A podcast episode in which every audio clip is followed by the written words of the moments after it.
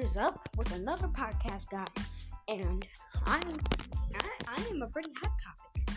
And today, well, I'm going to be talking about a podcast about celebrities. Celebrities are just one of the kind, the people, the things that bring us to well us, and we'll never forget celebrities. Period.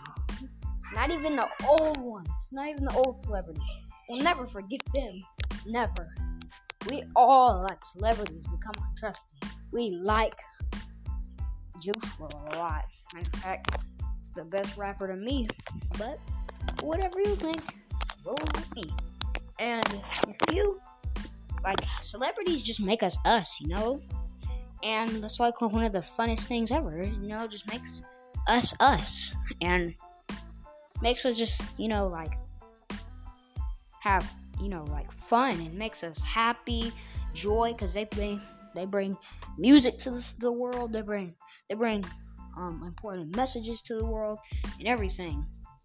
So we don't ever we don't we don't ever want to get rid of celebrities. And that is the end of this podcast for today.